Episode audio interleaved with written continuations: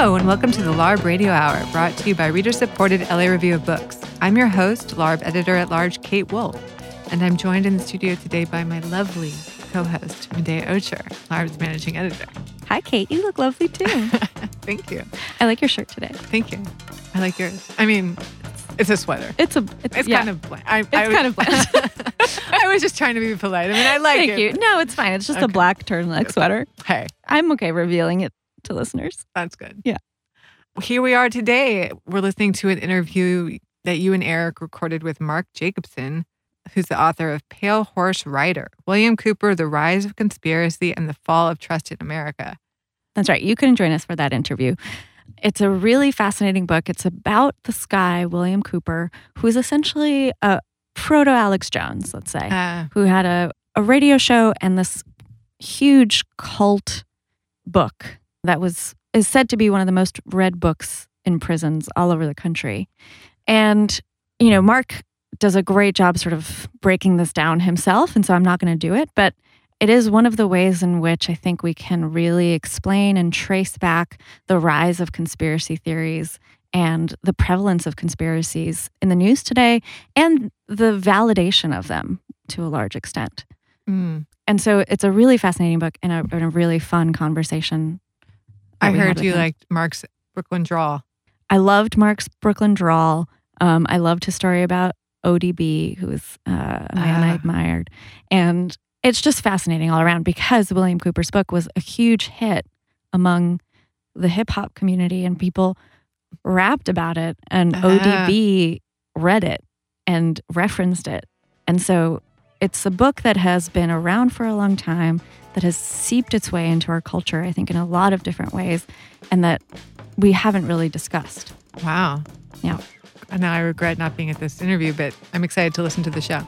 So All right, let's, let's do, do that.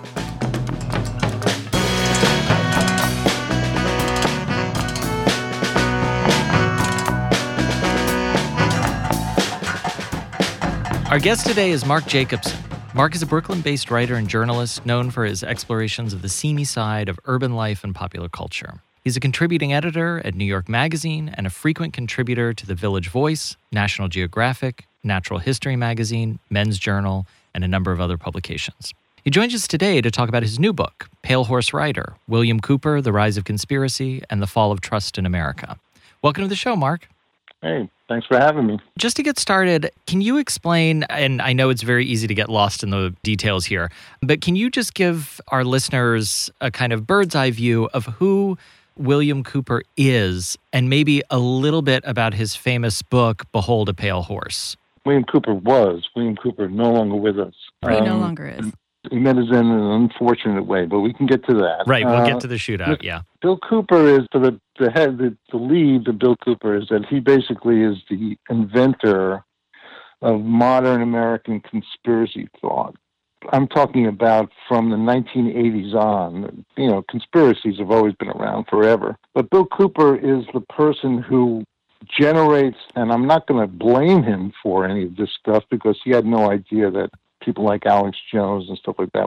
I mean, he actually did have an idea about that, but he had no idea that things were going to turn the way they have. Cooper was a he was a Vietnam veteran. He was a sufferer from PTSD, no doubt about that. And he felt that the world that he I mean, one of the transcendent moments in his life was when he got to the front lines in Vietnam after being from a military family and believing that he wanted to fight for his country. And then when he got there, he began to realize that the war was not as it was presented, and he began to feel that everything was a lie. And he just began to work from that premise. And then he wrote Behold the Pale Horse. It came out in 1991, hmm and it's more or less, it's not a self published book, but you couldn't be closer to self published than it is.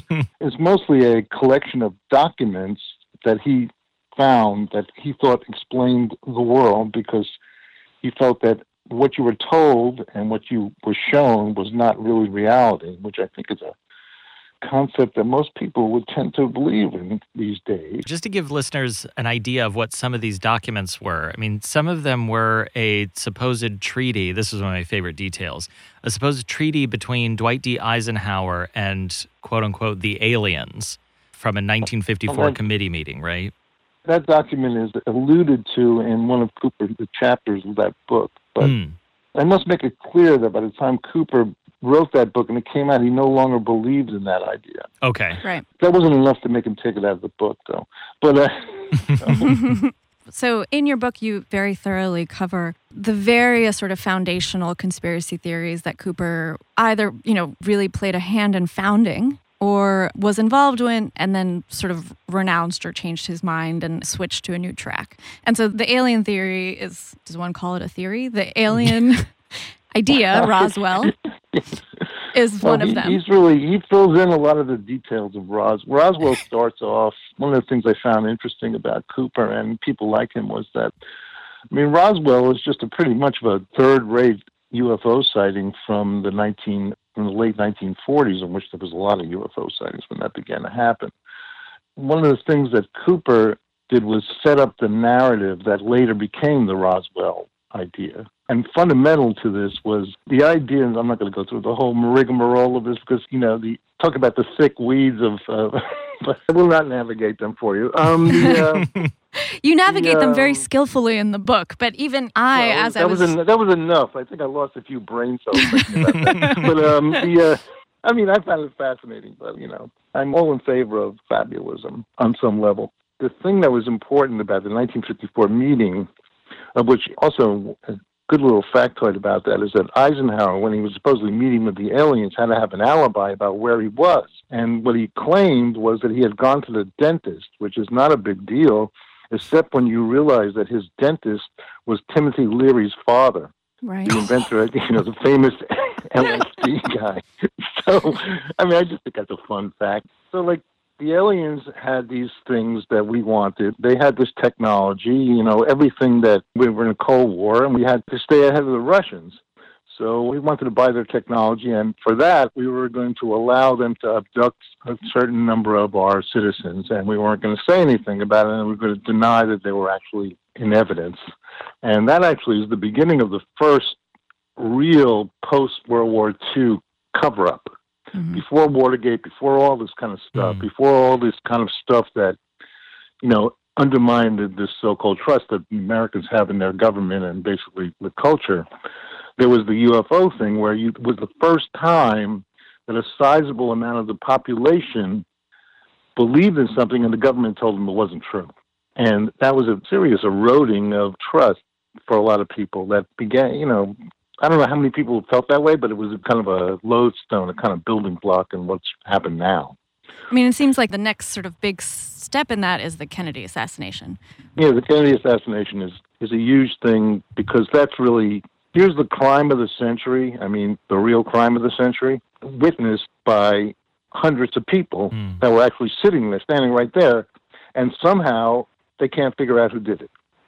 This is like astounding when you think about it because the cops are solving murder cases every single day, right? You know, ones that seem like they, you know, cold cases that, you know, and on TV and Law and Order, they're doing it like within a half an hour or an hour, you know, they're solving all these murder cases. But the murder of the president of the United States, especially that president of the United States, this man who embodied the hope and the future of the country, then to have him killed and then to have his murderer or his murderers or whoever they were get away, clean away, is kind of a confidence destroying thing because I would wager that you could walk around anywhere outside your studio and ask everybody if they think that Lee Harvey Oswald acted alone, as supposedly in the Warren Report. I don't think you find too many people that really agree with that. Right. So you've got this thing where, like, you know, I can't even figure out who killed the president. Something is up. And these are like founding myths of what you've got now, you know, where once the internet comes into the thing and technological additions like photoshopping and stuff like that, and you don't have to give you a real name. I mean, this stuff is just off the chart. So I wanted to trace where it all came from in the current era, you know. And Bill Cooper was the guy. I mean, he's just dead center on that. That's something I wanted to ask you about. The Kennedy assassination is also how you get sucked into this. I mean, so he appears in your life now and again, and then there's, let's say, another foundational moment where you watch the Zapruder film with the son of a friend, and that's when you really begin diving into this person and this story. Can you talk a little bit Well- about that, your decision to go and investigate this further? Oh, actually, there were two events that were key to because I mean I, I didn't really begin even writing this book until 2014. But the things that Bill Cooper was hanging around in my head for many, many years because of these two incidents. The first one was the one you alluded to when a good friend of mine, a guy named Harold Conrad, died, and then his son was very anxious for me to come by his apartment and look at something, and I assumed it had to do with Harold, you know, because I didn't really know his son at the time. And what he really wanted me to show me was that he had a copy of the Zapruder film, which I, I assume everybody knows what that is, which is the only document that actually in real time shows the Kennedy assassination. And at the time, it was very difficult to see the Zapruder film because it was bought with a 50 year option by the Time Life Corporation, which is the Henry Luce Corporation, who made the March of Times and March of Time and everything like that. So they had a 50 year option that they would be the only ones who were allowed to show the film. So basically, they also took a 50 year option on the life story of Marina Oswald, I must add, hmm. which is very incriminating if you ask me. So, like, I mean, it makes the mind wonder. So it was hard to see the Zapruder film, and the only ones that you could actually see were the ones that had been duped like 10, 15 times. It was almost impossible to see what was going on. But Bill Cooper had gotten a hold of one of these films, and he watched it, and he believed that the driver of the car was actually the murderer. I mean, that he supposedly, in full view of everybody else, turned around and just shot Kennedy in the head with Right. this strange gas powered gun. And the idea that nobody had ever mentioned this before was not a problem for Cooper because he said that if you watch the Zapruder film enough times, you'd be able to see that it happened. Now, this is, to me, this struck me as such a kind of outlandish idea that I never ever forgot it, you know? I mean, actually, if you do look at the Zapruder film, and you uh, you know smoke a few blunts or whatever you have to do to make it get yourself in the right frame of mind to to access this information. You can see the guy turn around, you know, and he looks like he has a gun in his hand, and you know, okay, I, I see it. It's like, where's Waldo? You know, here's the thing. So I always thought that was kind of a strange episode, you know, considering the circumstances under which I saw it. And then a couple of years later, I live in Brooklyn, which is not as gentrified then as it is now. And I was walking down the street and I saw this guy I recognized because at the time I was the music critic of Esquire hmm. magazine. So I kind of was aware of, you know, the Wu Tang Clan and, you know, the members of it and everything. And I see Old Dirty Bastard, who is a famous Wu Tanger, ODB. And I recognize the guy and he's sitting there reading this book, Behold the Pale Horse.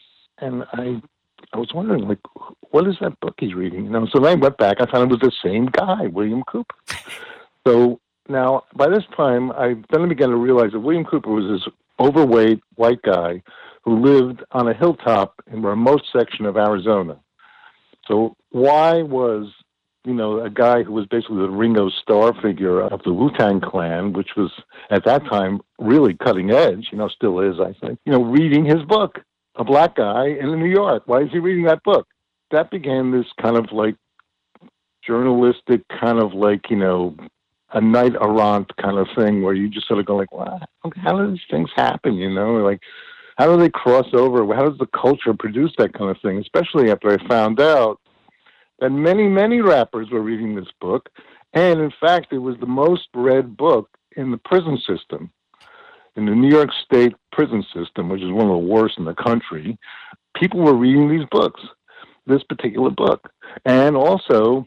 If you wanted to go into Barnes and Nobles, they never had the book on the shelf because it was the most shoplifted book in the history of Barnes and Noble. That you had to buy it from behind the counter. So this is sort of like stuck in my mind, you know, that sort of thing. And then later on, I mean, I just sort of felt like I'm running into these Bill Cooper things, and I some kind of little light bulb went off in my journalist head, and began to think that I should be more diligent about trying to find out about this. Mhm. I must say, it took me so long to figure all this out that Donald Trump was elected president in the meantime, which sort of like brought things into closer Yeah. closer focus. so, my favorite review of the book so far is called the book "Distressingly Timely." So, Yeah. Yeah.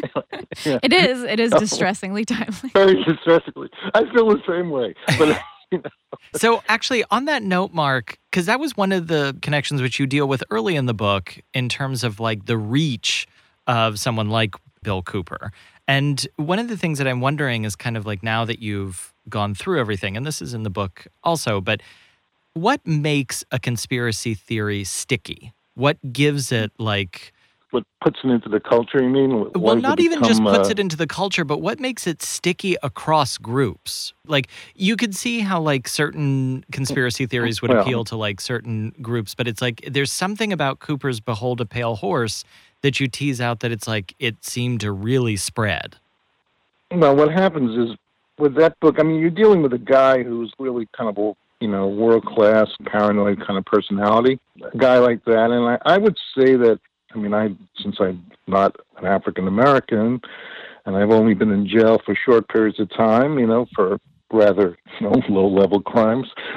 that uh, you know, I would say that a black man who's imprisoned in the prison system would basically be a paranoid individual. And I think it's hard to live as a African American in this culture without having some degree of paranoia, justified, very well justified mm-hmm. paranoia. And so here's a guy like Bill Cooper who was explaining stuff like 1991, the year that Bill Cooper wrote that book. In 1991, 1992, I do believe, I'm not 100% sure, it might be 1991, but those were the two highest murder rates in New York City. That was the crack time. That was when people were shooting each other. Everybody was going to jail. And, you know, a lot of people were trying to figure out, like, how did they get in this kind of crazy situation besides all the other stuff of race history in this country? So when a guy like Bill Cooper comes along, and later this idea was picked up and more or less somewhat proved by Gary Webb, the guy from the Sacramento Bee, that's saying that the CIA is running crack cocaine into the ghettos to make right. black people go crazy. I mean, this is a very um, compelling argument, I would assume. I mean, you know, it's something you kind of know in your heart is probably true on some level it sounds right to me. You know, I don't know what come up with all the proof for it, but I mean, if you're coming up with a narrative, that seems like a compelling narrative, especially if the opposing narrative is basically the war on drugs, which is being sold by Ronald Reagan and George Bush the first. I mean, you know, so why would you believe them? You know, so these are the people that put you in jail. Well, you know, why would you believe them? Wouldn't you believe what Bill Cooper said? And I think that that's completely normal. I don't see anything weird about that at all. So, I mean, I think that when you think about things that stick, like another thing, for instance, one of the conspiracy theories that I hate the most is that we didn't land on the moon. I hate that one. Hmm. You know, I mean, I'm looking at these things as kind of like memes or commodities, and you know, some conspiracy theories are better than others. You know, yeah. it's just more interesting. You know, so I mean, it's like anything. It's like a novel. I mean, that's really what it is yeah, some you like, some you don't like. So, like, the we didn't land on the moon idea speaks to the idea that humans are really stupid. Underneath it all, they're really stupid. They could never figure out how to go to the moon. You know, they had to get Stanley Kubrick to come in and fake this footage and all this kind of stuff. With, you know, I mean, Stanley Kubrick is one of the great filmmakers of all time, but they didn't really need him to fake the footage. You know, I think they actually went to the moon.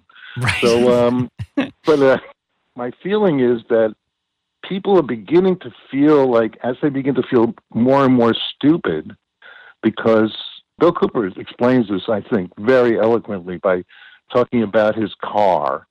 That, like, once upon a time, he drove around in a car and he loved the way his car ran, and he could fix his car to run just the way he wanted it to. And, you know, he would do little things that he knew how to change his own oil and do the spark plugs. He said now he opens the hood of his car and all he can see is this gigantic computer that he has no way in hell of being able to figure out how it works. Hmm. That makes you feel stupid, you know. So, right. And I think that that's kind of like when it filters down. You know, you begin to the idea that people are helpless. When you feel helpless, in other words, not an American who has constitutional rights and all kinds of stuff like that, that you feel part of a certain kind of group, when you mm. feel helpless and kind of alone, that's when people tend to believe in conspiracy theories. You know, and I think that that's some of these, and there's no reason to say that the version of the New World Order that these people, that many people put forward with like CFR and all this kind of, well, who would really dispute a lot of that stuff? I mean, it seems like it's, it's certainly as good as the stuff I used to read in the Weekly Reader when I was I mean, I'm 70 years old, so like we read this Cold War propaganda and think that that was the truth, and then it became apparent that it was not the truth. So, yeah, you know, right. what was the truth? This stuff sounds as good to me as anything I might have heard from my fifth grade history teacher.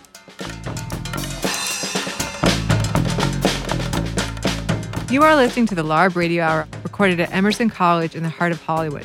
We've been speaking with Mark Jacobson, author of Pale Horse Rider, William Cooper, The Rise of Conspiracy and the Fall of Trust in America.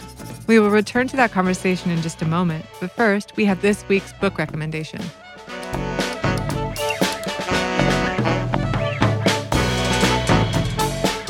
We're back in the studio today with Kwame Anthony Appiah, the cultural critic and philosopher whose most recent book is The Lies That Bind Rethinking Identity. He's here today to give us a book recommendation. So, Kwame, what are you recommending? Well, when people ask me what my favorite philosophy book is, I think I almost always say John Stuart Mill's On Liberty. Hmm. And the main reason, and I teach at least one chapter of it pretty much every year. and the the main reason is because it's a very interesting articulation of a of a way of thinking about what the central questions of ethics are. Hmm. It's a book, of course, it's on liberty, so it's about it's partly about political freedom, but its main access to the idea of political freedom, the route in, is to think about what it is to lead a decent human life, what it is for a human life to go well, what it is to flourish, to have Mm. what Aristotle called eudaimonia, which is happiness, a good life. Uh, and uh, Mill calls it well-being, having a living well. And his great thought, and it's a thought that comes out of Romanticism into this into this rather dry Englishman, is that is that it's it's making your own life. That's the thing. It's actually being in charge of your own life. That's why political freedom matters, because people have to be, as he says, the best way to live is according to your own mode. Why? Just because it is your own mode, just hmm. because it's your life. And each of us has this enormous responsibility, which is we, we have a life. We, we didn't choose to have a life. We were given a life, as it were. And we have to make something of it. And we are in charge. That's his main thought. Each of us is in charge of our own life. And the great, the great tyrannies are the enemies of that ideal, the ideal that each person, together with friends and, and lovers and families, is making a life in which they're in charge. It's their life. And the tyrannies can be political tyrannies, but they can also be social tyrannies. They can hmm. be the tyrannies of sort of, of the gossipy neighbors who are trying to push you away from doing the living the life you want to lead and and staring you down when they see you on the street. It doesn't have to be it isn't just the state. If you want to live in a free society it has to be made free not just by having free government but by all of us giving each other the freedom to make our own lives. That's a beautiful kind of pairing, it seems, of agency and a will to diversity, right? Yes. To be one's actual self, but to permit others to be their actual selves. And to well. see that the reason that what every reason that there is for me to manage my own life is a reason for you to manage your own life. Uh, And as I say, he's he's a he's a, you know if you look at pictures of John Stuart Mill, he's a sort of very conventional looking 19th century Englishman who, Right. who was most of his life was just a civil servant going to the India office to tell Indians what to do. But he had this uh, he. I think inspired, as he would have said, in, as he did say in the introduction, by talking to his, his wife, who, who was also a very great thinker. Inspired, together they came up with this vision of the human good that places individuality and management of your own life at the center of it. As I say, it comes out of Romanticism. But this is one of the great articulations of it. I've read, read it many, many times, and I still find it intensely moving. John Stuart Mill's On Liberty is always a great recommendation. We've been speaking with Kwame Anthony Appiah, cultural critic and philosopher, and the author most recently of The Lies That Bind Rethinking Identity. Thank you so much. Thank you.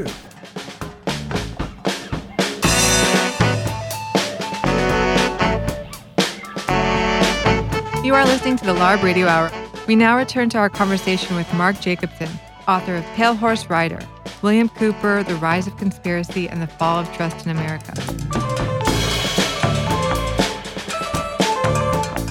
Mark, one of the things that I'm wondering too is like, how does this kind of public media savvy conspiracy theorist develop from, say, like William Cooper um, to Alex Jones? Because one of the things that, at least as you're kind of reproducing the openings to his radio program, that was interesting to me, or as I could see was something of a difference, is that Cooper is actually he's offering a narrative, but he's also fomenting a kind of general distrust of all narratives in his listeners, right? He oftentimes tells them to take in, read as much as you can, listen to as much as you can, but don't trust anything, including ostensibly, I assume, himself, until you can verify it or prove it yourself, right? So there's a kind well, of way that he turns it back on the individual that I does not seem that like somebody like Alex Jones does, right? Where he is the grand arbiter of truth.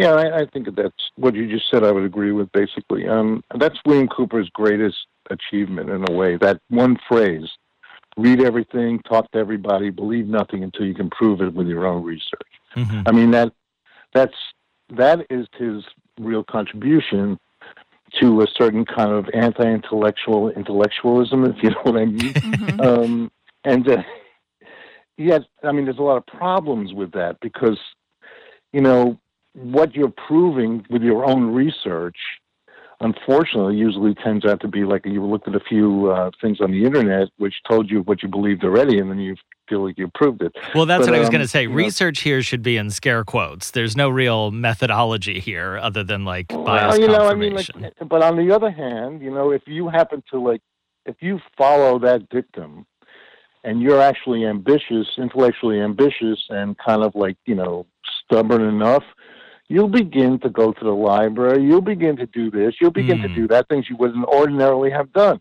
Hmm. Like Alex Jones, the, the difference between William Cooper and Alex Jones, and Alex Jones went to school on William Cooper.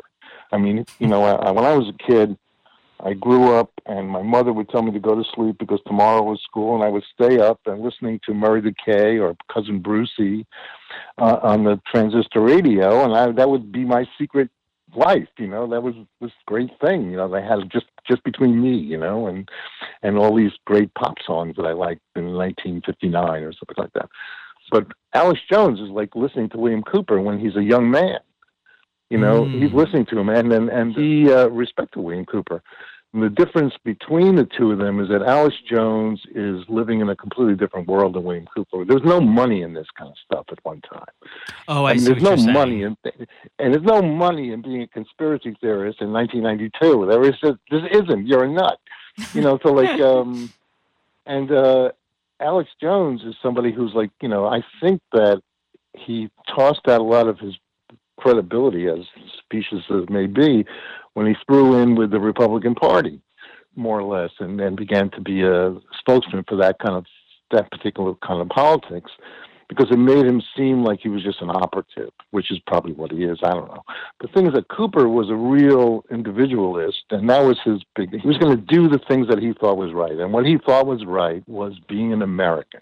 That was his the highest possible thing that you could be is to be an American, and that means that you would follow what was in the Constitution, you would be fair, you would do all these kind of things. You know, I mean, he's a flawed guy, so he didn't always stick to this. But I think, in his best sense, he really just wanted to be an American. He wanted everybody to be an American because this was the best country in the world, and this was the only way to achieve what he was always seeking, which is freedom. You know, he was a person that felt paranoid and kind of like beset and like everybody was throwing these obstacles in his way, you know. Um, mm-hmm. You know, so he went through this litany of like people that when you're looking for freedom, you're always looking for the people that are trying to keep you from getting free. Sure. And you know, so for him, originally it was the people from outer space. You know, suddenly, the, you know, the, the aliens who were like, you know, somehow some devil figures, and then there were the secret societies, and then there was a whole bunch of these people, and there was go- the government stuff, of course.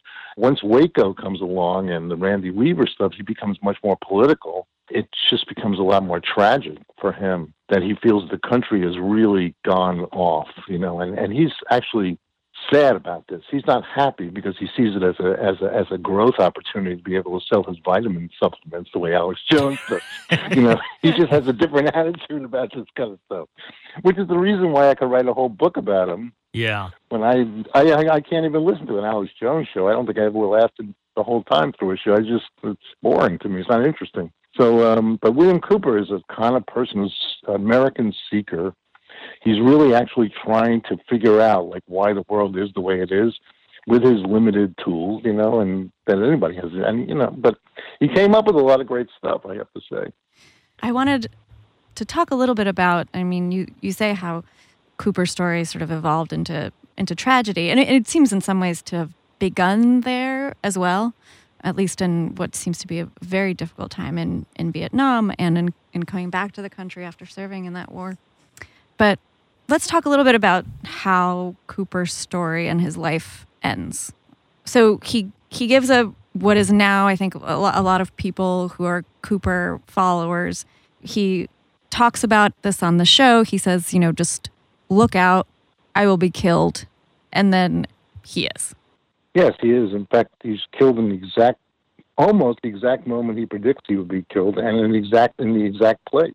Because he kept on saying they're going to come up here in the middle of the night at midnight and shoot me dead on my front doorstep, and that's almost exactly what happened. His death time is something like twelve oh five. So you know, wow. he was pretty close. You know, so and and he did was shot dead on his front doorstep. That's pretty impressive, I think, when you're going into like Nostradamus land, predict your own death, and it's and at the very time and very place. I mean, you know, who can do that? Yeah. Um, but uh, William Cooper is, you know, he's like he's a weird amalgam of like truly American kind of. That was the reason why I was interested in him. He's like a real American personality in the sense that he's part huckster, part prophet. You know, all true believer. You know, except when it suit it doesn't suit his purposes because he's trying to make a living. Right. I mean, you got to you got to always remember he's trying to make a living. He's trying to sell. He's on the radio. He's trying to pay. He's trying to be this good husband after failing in several marriages. You know, that's what made it a very poignant story to me. That like, you know, he wanted to be this person that he, this kind of idea of the perfect American that he set up on his radio show that he talked about all the time, and he was constantly failing in this endeavor. So I mean, I'm not going to go into the whole book, but the thing is that like he gets in a situation in which like he thinks the feds are going to come up there because he didn't pay his taxes, and he's on the he's basically on the radio, the shortwave radio, which is a kind of strange. I don't know if anybody ever listened to shortwave radio. You have ever had. I mean, not that many people listen to shortwave radio, but to listen to shortwave radio is not that easy because you know, you could have your whole Sky Buddy set up and all this kind of stuff like that. But if a sunspot, you know, 93 million miles away happens to go across the sun, you're not going to get the transmission. You're gonna, you're not going to be able to hear it. So like, it's catch as catch can, and you, which is really fantastic for a guy like William Cooper because you shouldn't be able to get the truth from William Cooper just by pushing a preset on your radio. Right. You have to work for it. You know, you know, you gotta you gotta work for it. And just like you know, I mean, if you're gonna go see the guru, you got to climb a few mountains. You just can't like you know call him up. Right. You know, and that that that helps. That helps too. Anyhow, um, the thing about Cooper and his death is that like everybody, he basically run off everybody who cared about him. I mean, I the people I talked to out in Eagar, one guy in particular, this guy said there were so many people that tried to keep that guy alive Mm. so many people were trying to keep that guy alive, but he was not determined not to be alive. That's basically he just postulated this is the way it had to end, you know, and he and he kind of maneuvered around this deck of cards that to make it come out the way it did. You know, it's it's really you know, I said it a few times before. I'll say it again. It's one of the most complicated and convoluted suicide by cops that you can possibly ever imagine. And you'll have to read the book to find out why I'm saying that because I'm not going to go through with it now. You know, he wanted the feds to come up there and, sh- and he can and he can shoot it out with them, I assume. But they wouldn't go. They wouldn't come up there because they didn't want it. It wasn't worth it to them. They already gone. There, there was already Waco. There was already Randy Ruby Ridge. You know, there was the aftermath of Oklahoma City. All these things were just horrifying events. And to go up there and try to shoot it out with some guy who just didn't pay his taxes didn't make any sense. So Cooper was stuck up there, and was you know broadcasting his show, and it was he he was searching for the final act of, of this right. of his performance as William Cooper, and um, he eventually found it. it. It's kind of I mean I don't know I mean to me William Cooper is a tragic kind of figure, and most of the people that have called me up about this book are more interested in QAnon and stuff like that. And, Uh-huh.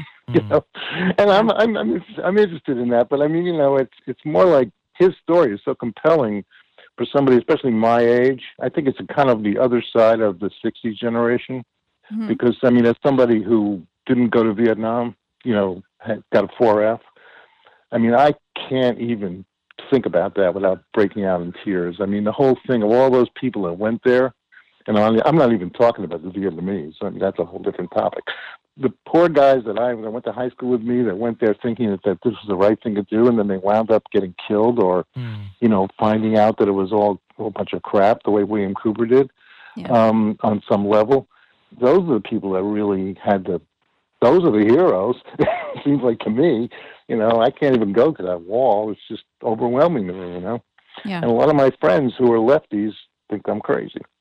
Well, well, actually, on that subject, on you being crazy, um, I, well, I- I, thought it was just a regular interview. I don't know about that. well, I was wondering after spending so much time with the story, with with the conspiracy theories, talking to the people that Cooper had known and had worked with, did you at any? I mean, I can imagine myself doing this. Did you at any point feel yourself losing grip on Oh, yeah, I mean, on I- truth? Uh, not not that necessarily. I mean, it was a difficult book to write. You know, I've written several books, and this was like, um, you know, it just meant a lot. I felt it. I felt it meant a lot because it was like actually every day was like, you know, I sort of felt like the story was deepening, hmm and um, that was, you know, that increased the. When you write a book, if you're an author, you know, that's why I like to stay in journalism because it's over fast. You know, Yeah. but but but, but uh, you know, I mean, the tunnel vision that you develop to be able to write a book that anybody who's trying to write a book, you know, would have to do because of all the distractions all around.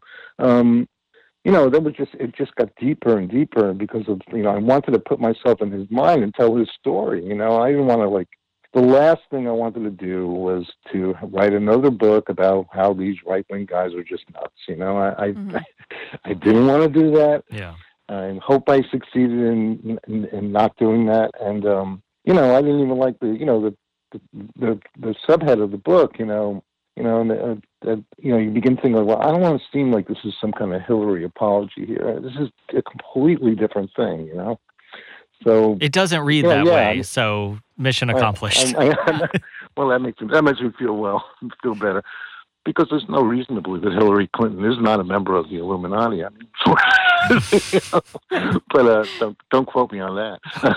Um, okay, so Mark, just as like kind of a way of uh, wrapping this up, is a question about where you see this at the current moment, right? So one of the things that uh, you know, obviously, like as we seem to be entering, is some in the media and elsewhere have claimed a kind of post-truth age, or maybe to t- to riff off the title of your book, a kind of post-trust age, which I think is slightly different and a kind of interesting problem. Like, Mhm. what have you learned in writing this book? about how we might navigate the kind of place that we are now. Well, I would say I'm optimistic. I'm an optimist. I really am. I mean, I feel that um, I have a lot of young people that come to me, and you know, they s- we're talking, and you know, I mean, I work for the, the Village Voice, which, uh, by the way, is no longer functioning. So it's not Yeah. true that I Yeah. continue to contribute It's to very them. sad. But I mean, that's just kind of part of the story. I mean, I love working at the Village Voice. I just think that people are going to get sick of this kind of stuff. They're going to get sick of being lied to. They're going to get sick of telling lies themselves. People are going to like, you know, um, they're going to get sick of being like, you know, artificially divided for no particular reason. And I, I, I actually think that things are going to get better. How that's going to happen is really not up to me because you know I'm Mm. going to be out of here. But um, I really do feel that, that things are that people are going to uh, overcome this kind of like unfortunate situation we find ourselves in right now. And and because I just have a lot of faith in human nature. You know, maybe I'm crazy, but I, I, I just feel that way. And I think that Bill Cooper, who was a total pessimist, you know, maybe he was hoping for that as well. And um, it's in his big quote, like, do your own research, you know, find out the truth for yourself, you know. And I don't think that, and you have to work hard at that.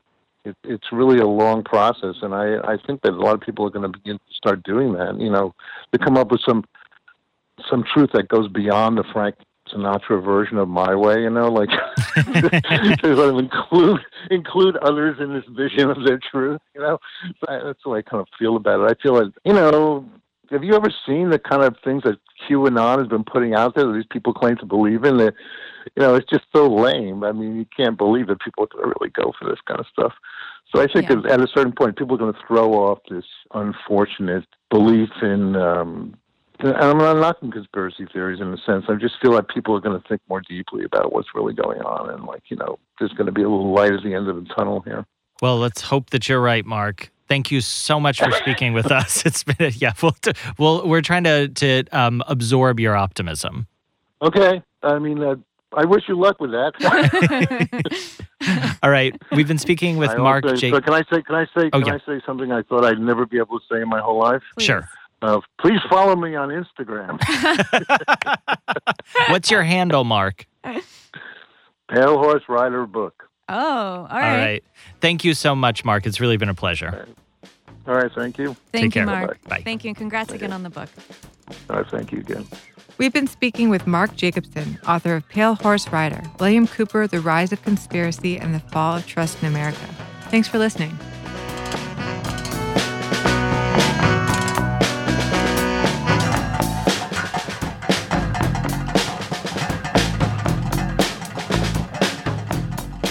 You've been listening to the LARB Radio Hour. Subscribe to our podcast in iTunes, SoundCloud, and Stitcher. If you like the show, leave us a comment and tell us what you think. The LARB Radio Hour's executive producers are Eric Newman, Medaya Ocher, and Kate Wolf. Our engineer is William Broughton. Production assistance is provided by William Broughton, Eleanor Duke, Lauren Kinney, and Jake Levins. Our theme song is by composer Imogen Teasley. Special thanks to Alan Minsky, who is no one's moral conscience, for production assistance, and to Emerson College for the use of their studio in Hollywood. Tom Lutz is the publisher and editor in chief of the Los Angeles Review of Books.